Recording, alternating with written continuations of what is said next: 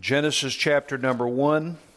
Once again, I'd like to read a good portion of this chapter and uh, just kind of get our perspective here on these scriptures.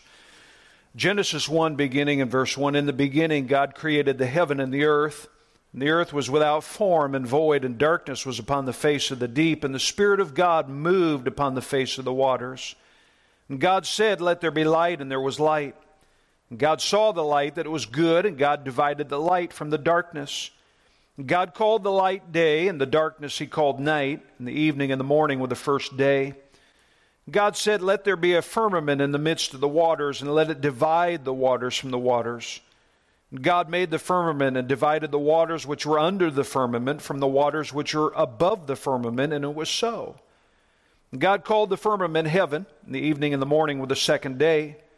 God said, Let the waters under the heaven be gathered together unto one place, let the dry land appear, and it was so. God called the dry land earth, the gathering together of the waters called he seas, and God saw that it was good. God said, Let the earth bring forth grass, the herb yielding seed, and the fruit tree yielding fruit after his kind, whose seed is in itself upon the earth, and it was so. The earth brought forth grass and herb yielding seed after his kind, and the tree yielding fruit whose seed was in itself after his kind, and God saw that it was good. In the evening and the morning were the third day. God said, Let there be lights in the firmament of the heaven to divide the day from the night, and let them be for signs, for seasons, for days and years. Let them be for lights in the firmament of the heaven to give light upon the earth, and it was so. God made two great lights, the greater light to rule the day, the lesser light to rule the night. He made the stars also. God set them in the firmament of the heaven to give light upon the earth, to rule over the day, over the night, to divide the light from the darkness, and God saw that it was good. The evening and the morning were the fourth day. God said, Let the waters bring forth abundantly the moving creature that hath life, and fowl that may fly above the earth in the open firmament of heaven. And God created great whales and every living creature that moveth, which the waters brought forth abundantly after their kind, and every winged fowl after his kind, and God saw that it was good. God blessed them, saying, Be fruitful and multiply, fill the water and the seas, and let fowl multiply in the earth. The evening and the morning were the fifth day. God said, Let the earth bring forth a living creature after his kind, cattle, creeping thing, beasts of the earth after his kind. It was so. God made the beasts of the earth after his kind, cattle after their kind, and everything that creepeth upon the earth after his kind. And God saw that it was good. This is the third sermon in this series that we have begun called In the Beginning. In the first sermon, a couple weeks ago, I dealt with the big issue of who is this God that has revealed himself. And I say the word revealed because what you and I know about God and ultimately how the world began can only come via revelation. What you know about creation is because of what you read here in the Word of God. It comes through revelation. And we saw also in that first sermon that the triune, the eternal God, indeed is the one who created all that we see. The second sermon covered the big subjects of creation versus evolution. And we went over four areas that really give proof for creation. The sad thing that I shared in that sermon is that society has turned this particular debate into a science versus faith debate, but really it's better put as creation versus evolution. Today, we're going to briefly speak about this very first week, these verses that we read. And in order to do this effectively, I'm going to answer a few questions that might help us understand the chapter a little bit better. First question I want to give to you Was there a problem with the earth after God created it? Well, before I answer this question, let me first state what has been a problem in some Christian circles in a lot of different eras, different times. From time to time, you and I, as Christians, and I don't say you particularly, but Christians in general, have allowed the world to dictate what we believe. In other words, we've allowed the world to state the terms. We've allowed the world to define the parameters. We've allowed the world to be in control of the debate. But in my mind, there is no bigger problem when this has become evident than in the area of evolution and the area of natural selection that was made popular by Darwin in 1859.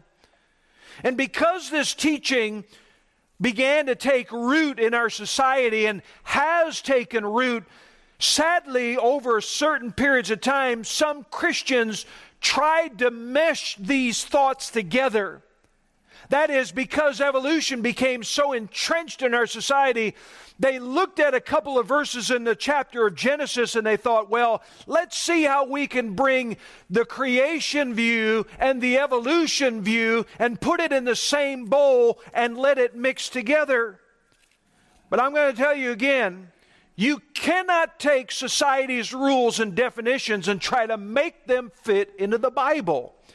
It's like t- trying to take a square peg and put it in a round hole. It's just not going to fit. So, my friend, you either have to dismiss, you've got to dismiss the things that are being taught out there that are false and not try to square them with the Bible. You're better to take the Bible as your lens and determine everything out there based on what the book says. So you say tonight, well, preacher, come on, what's the big deal? All of us here tonight, we believe the Bible. We know what the Bible says. Well, again, keep in mind that there are still some who try to take the societal norms, the societal philosophies, and try to insert them into the Bible. And it happens right here within the first two verses of the book of Genesis. It's interesting how it comes in. Notice what the Bible says in the beginning, God created the heaven and the earth. Wonderful, simple, straightforward. And then somehow we try to put something into verse 2 that I don't think is there because where it says the earth was without form and void and darkness was upon the face of the deep. The words in verse 2 have caused many in our society, and I say many even those of Christian circles who have tried to spin the meaning in order to placate the evolutionist. You see, notice the words in verse 2 that say, without form and void. Some have interpreted these words to mean this that the world, the heaven and the earth that God created, was actually ruined and desolate.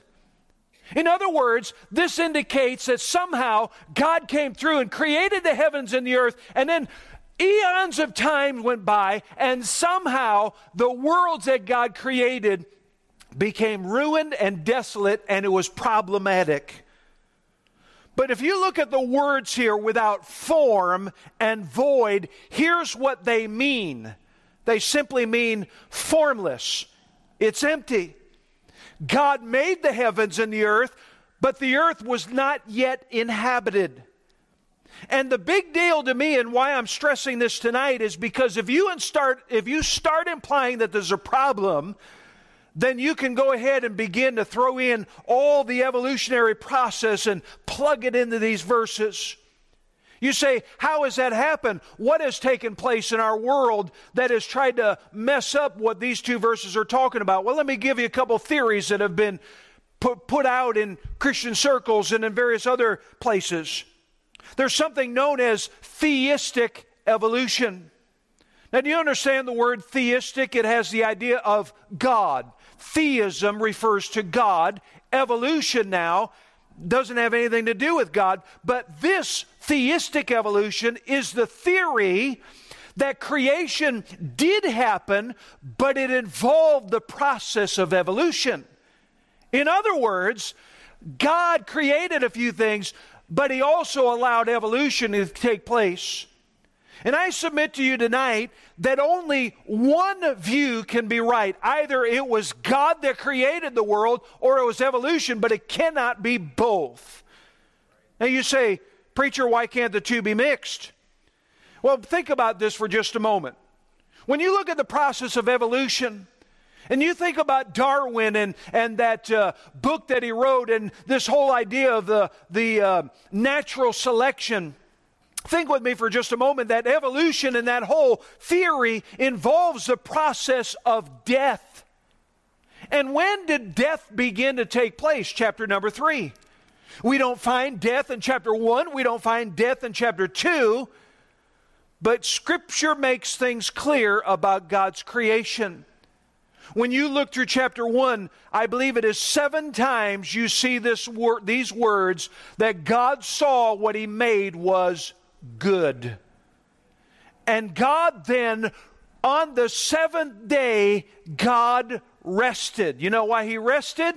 He set an example for us, but creation was over. What is it about evolution that is being taught? Things are continually progressing, things are continually moving. And I want to tell you, when Genesis 1 is over, creation's over. God is done. He's created everything that needs to be created. Now everything continues through the process that God had established of things producing after their own kind. But because evolution is, involves death, and death is something of its nature is evil, it cannot be of God. So, this whole notion of theistic evolution, I believe, is wrong. Another thing that is thrown in in verse 1 and 2, a theory, is something that is called the gap theory. Now, this is a specific theory that states that there is a gap of time between verses 1 and 2. In other words, look at verses 1 and 2.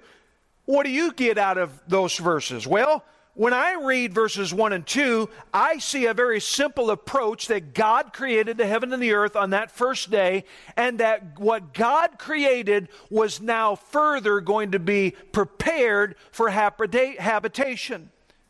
You say, how do you arrive at that? Well, I want you to think about something. When you put the whole chapter 1 together, you see something that is cohesive here.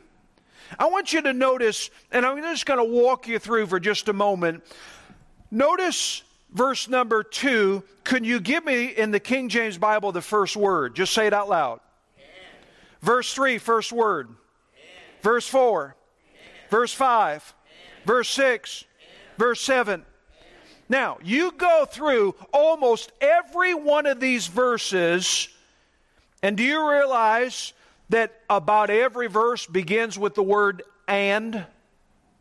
You know what that word and here, the Hebrew word wa, it indicates that there is a succession of events in the creation of the world. It doesn't say in verse 1 that God created the heaven and the earth, and all of a sudden God came back kind of some period of time later and went, Wow, that messed up. No, no. God created the heaven and the earth, and here's the next succession here. The earth was without form and void, but God brought the Spirit of God to hover over the earth. And then he said in verse 3, Let there be light, and the succession of events continue all the way through. But I want you to notice something else here, and that is verse number 7. Notice the word made, and God made. Now, if you read through Genesis 1 and 2, there are three different Hebrew words for the word, the idea that we have of creation. The first word we went over last week, it is the word the Hebrew word bara, which has this idea of God making something out of nothing. When God made the heaven and the earth, God didn't call in a few little pieces that He had lying around the universe and then put them together. No, God made the heaven and God made the earth out of nothing. Creation can only happen in that form by God Himself. That can't happen by you and I. But now, verse number seven is the word made. It, it means the word, the word made here is another word for creation, which means to form something. It means to put something together. And a few times through Genesis chapter 1, guess what God does? The things that He called out of nothing and brought in, now He begins to form it.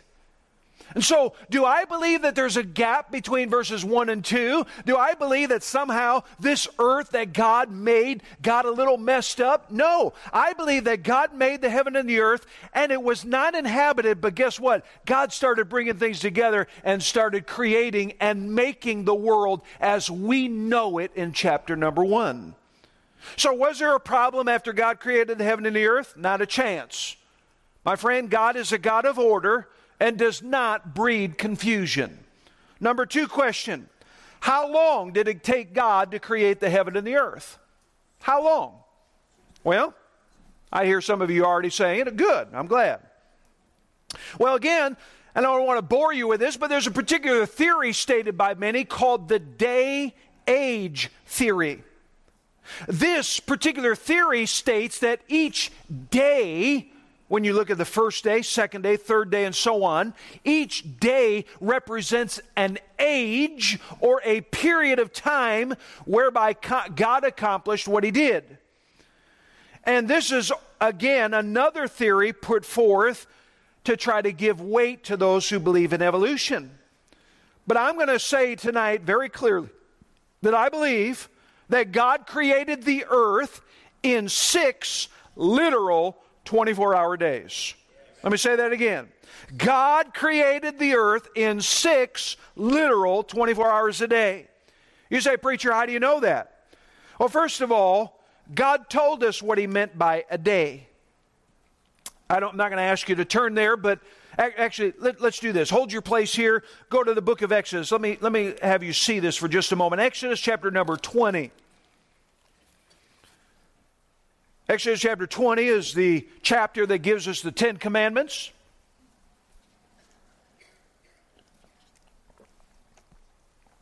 And I want you to notice verse number 11.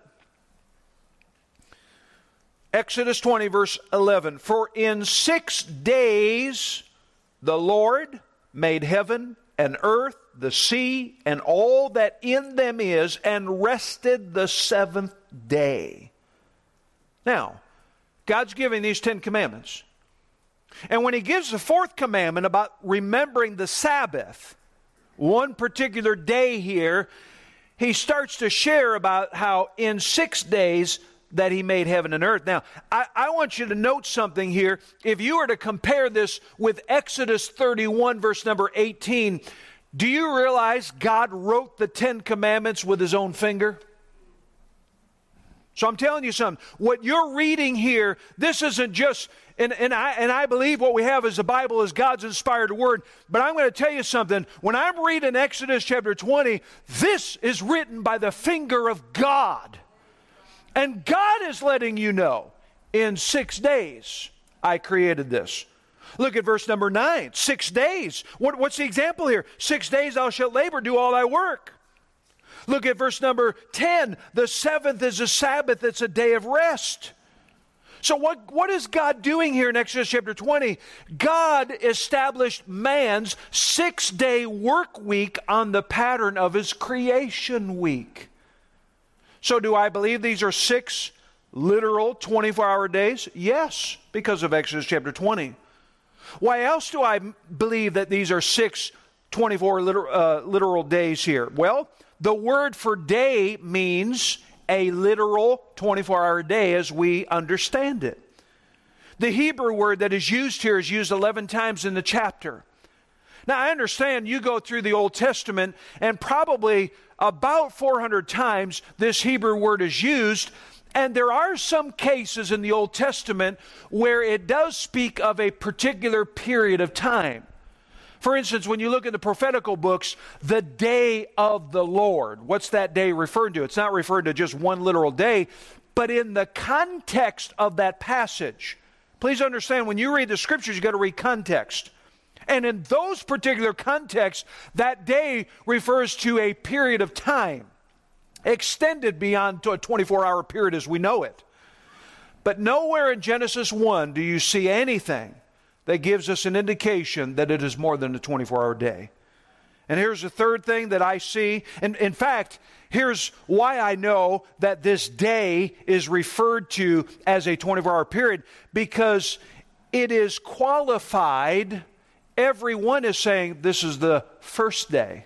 This is the second day. This is the third day. But likened to this, it's interesting. Notice here how each day he says here, and the evening and the morning were what? The first day? Evening and the morning were the second day, evening and the morning were the third day. So again, how long did God take to create the universe? I believe he did it in six literal 24 hour days. Third question I want to give to you How in the world could there be light if the sun was not created until day four? How in the world could there be light if the sun was not created until day number four? Well, according to the Genesis record, in the beginning, darkness covered the whole earth and it was filled with water. You see that in Genesis chapter 1, verse 2. But on the first day and on the fourth day, God did some things that look a little similar. Let me read again verses 3 through 5, the first day. God said, Let there be light. There was light.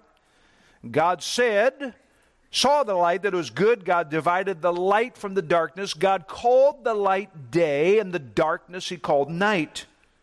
Now, notice here what he did on the fourth day, beginning of verse 14. He said, Let there be lights in the firmament of the heaven to divide the day from the night, and let them, those, those lights, be for signs, for seasons, for days and years. Let them be for lights in the firmament to give light upon the earth. He made two great lights, the greater light to rule the day, the lesser light to rule the night. God set them in the firmament of the heaven to give light upon the earth, to rule over the day and the night, to divide the light from the darkness. And God saw that it was good. If you notice carefully in this passage of Scripture, you're going to see why this was done and the difference between the first and the fourth day. What did God make or do on the first day? Well, we can say He made light. And that's often what we'll say, but you know what God actually made? He made day and night. God used light to create the day and the night differentiation.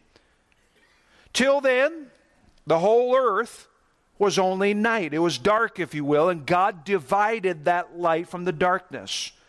The light part he called day, the dark party called night. Now, how did God make the day and night? Again, darkness over the face of the earth.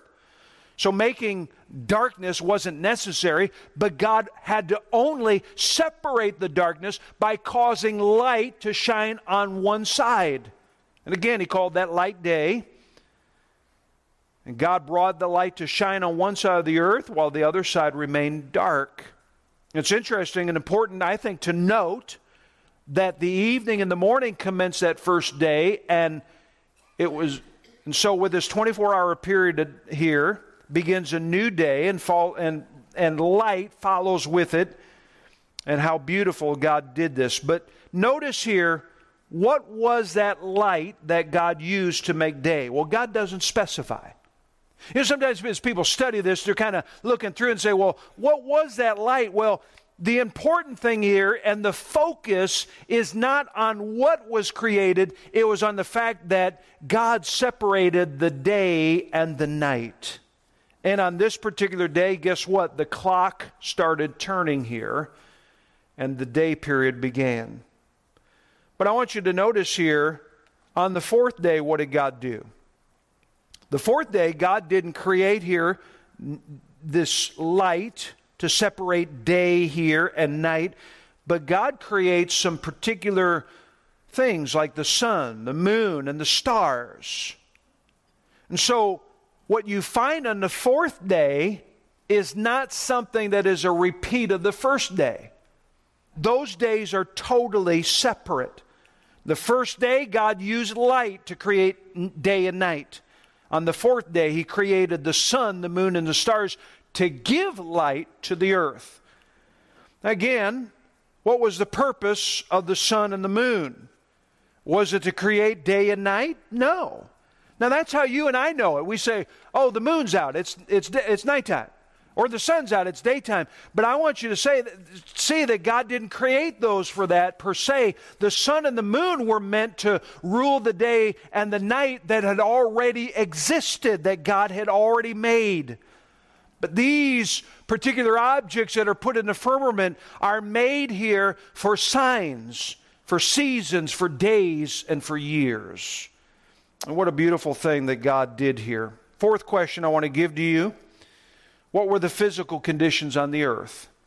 What were the physical conditions on the earth? Now, notice verses 6 and 7. Kind of interesting verses given here. God said, Let there be a firmament in the midst of the waters, let it divide the waters from the waters.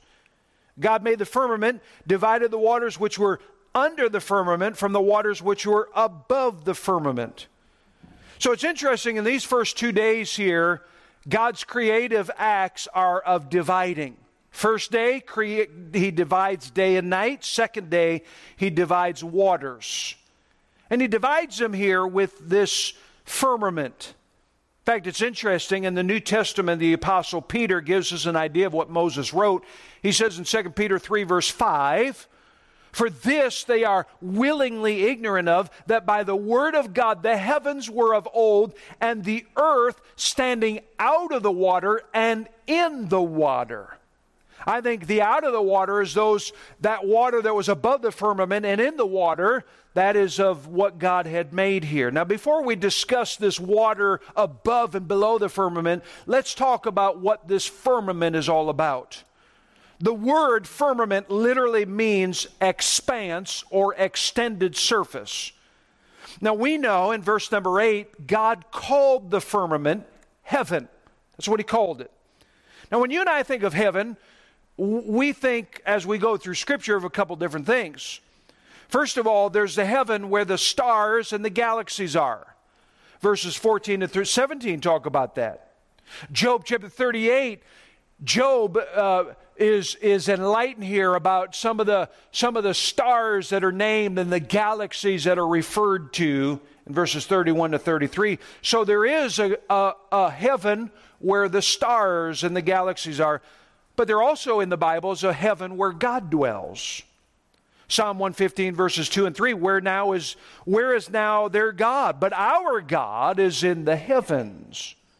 Second Chronicles chapter 6 verse 21 when Solomon is praying here and having the temple dedicated he's praying and he's seeking out the God and his dwelling place and he ref- references the dwelling place of God is in heaven.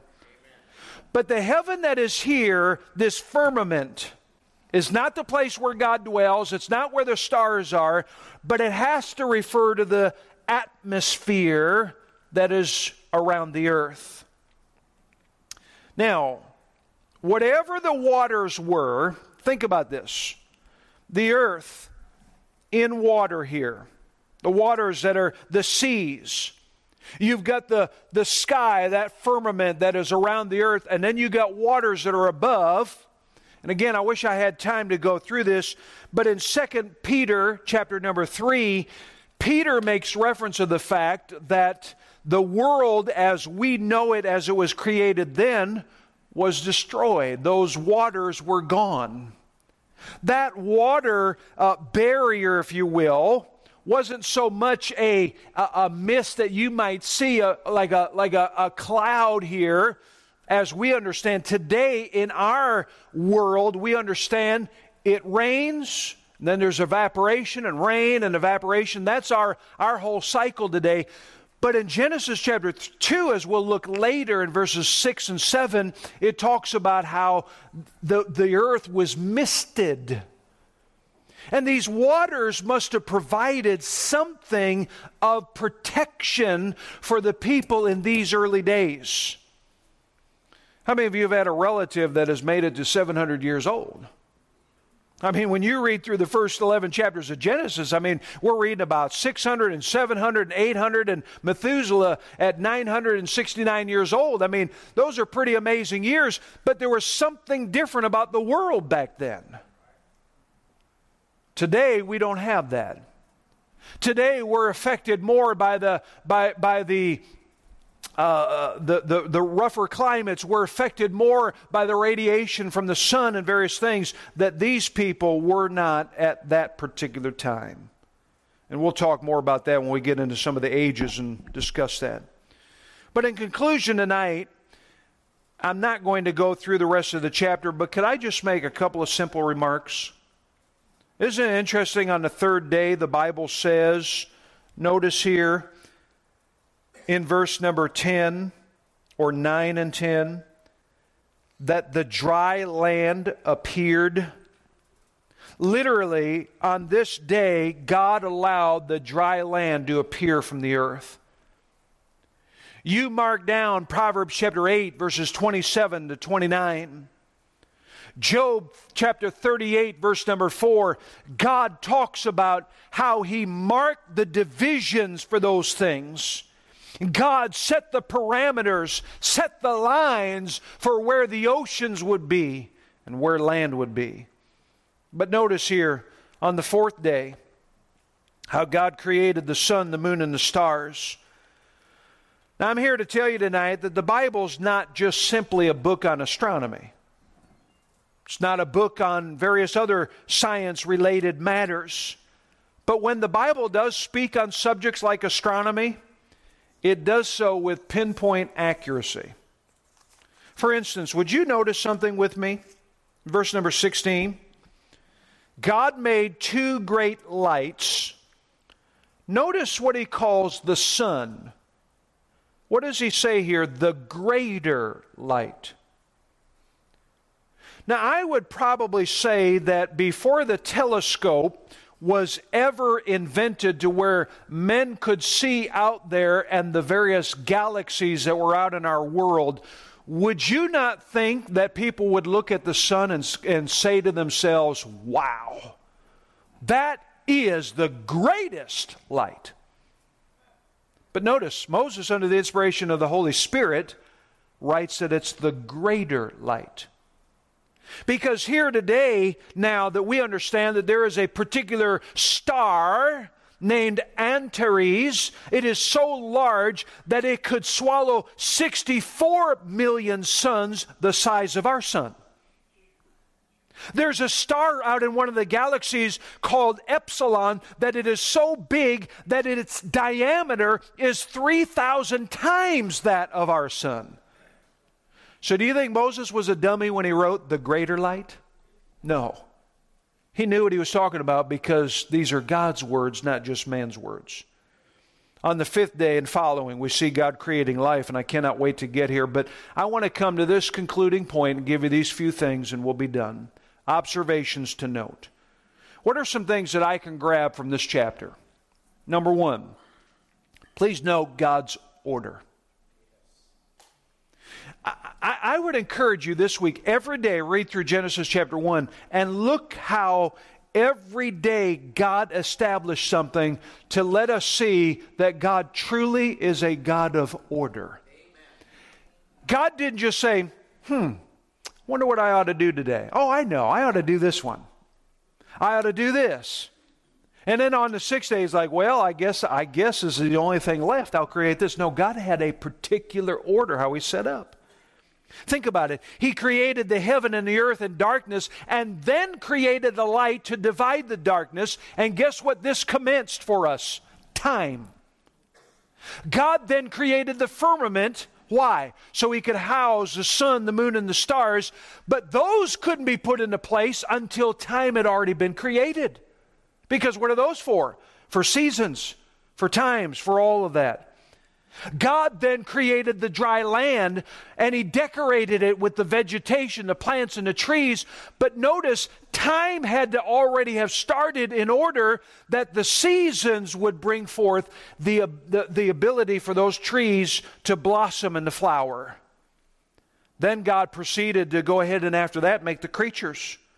They filled the waters, the skies all of these different creatures of diverse colors and various sizes. But why didn't God create them before the vegetation? Well, the birds needed trees to rest on, did they not? They needed food to eat. And therefore, they were created after vegetation. And I'm telling you, as you study these things, you see that God is a God of order. Number two, I want you to notice God's brevity in the creation record. Look at verse 16. Look at the last five words says he made the stars also. Now, I don't know if you're aware in our world, but we have so many people that are interested in astronomy. We have stargazers. We have people that are getting into astrology all over, and people are looking about everything about the stars. But do you realize God just simply said in five words, and He made the stars also? That's it. You know why? Because when you look at the cre- when you look at the whole biblical record, God is not just interested in what he created. That's a nothing to him. God is interested in you. God didn't just go ahead and put the planets out there so we could worship the planets and, and be in awe in all that, though we may be, but God is not interested in the planets per se, He's interested in people. God's not interested in all the stars. God's interested in the salvation that He's going to offer to you. You say, How do you know that? Well, five words He said He made the stars also, but 50 chapters is dedicated to the commencement, the building, and the structure of the tabernacle, which had everything to do with the salvation of man. And I want to tell you something here. God has a brevity, and when we look at it, we notice where his emphasis is and where his emphasis is not. Number three, God's immense power. I love this. God, all he had to do was speak it. God said, and it came to an existence. Psalm 33, verse 6 By the word of the Lord were the heavens made Psalm 33, verse 9, for he spake and it was done. Psalm 148, verse 5, let them praise the name of the Lord, for he commanded and they were created. Amen. Wow. You study through Scripture the Word of God and how powerful it was. In fact, even Jesus, when he was standing on the boat when the disciples were afraid from the storm, all Jesus had to say was, Be still and guess what? The clouds and the thunder said, Yes, sir. They obeyed him. How powerful the word of the Lord. Notice the next observation God's approval of his creation. Seven times through this chapter, you see God made this and he said it was very good. You know God did with saying these words? God judged these things to be effective for serving his purposes. God doesn't waste things. We're wasteful creatures sometimes. Some of you could use to clean out your garage and various other things. You got a lot of waste sitting in there. There's things you put together, and there's things you say, Well, I'll use this someday, but it's sat there for 20 years. But I'm telling you, Everything that God has put together, He said, that was good, that was good, that was good. Everything was going to be used effectively, and He was pleased with it. Oh, how powerful. Last thing I want you to see God's completion of His work of creation. When you look at the last part of the chapter and go into chapter 2, even, it tells us of how God ended His creation. There's no more creation going on. Do you know what that means? No evolution's taking place. God rested on the seventh day. He was done with all that He had made, all that He had created. And how powerful, how God ends that. What a wonderful week. I encourage you to study these things out. And tonight, I'm burdened about a couple of things, and that is that you and I would be people who truly have faith in God's Word and not in all the garbage that's out in the world. Amen. Do you trust God's Word? Yes. I hope so. I'm telling you, if God said it, I believe it. I believe it. But I'm burdened for some of the kids that we have as a part of our church that are being inundated during the course of every week with the things of evolution.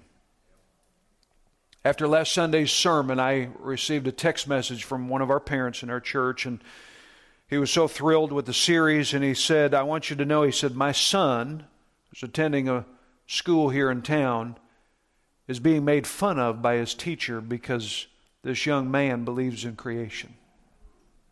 Think about that. It's one thing for somebody to go ahead and stand up and say, okay, now this, this is what I'm going to teach you. I'm going to teach this philosophy.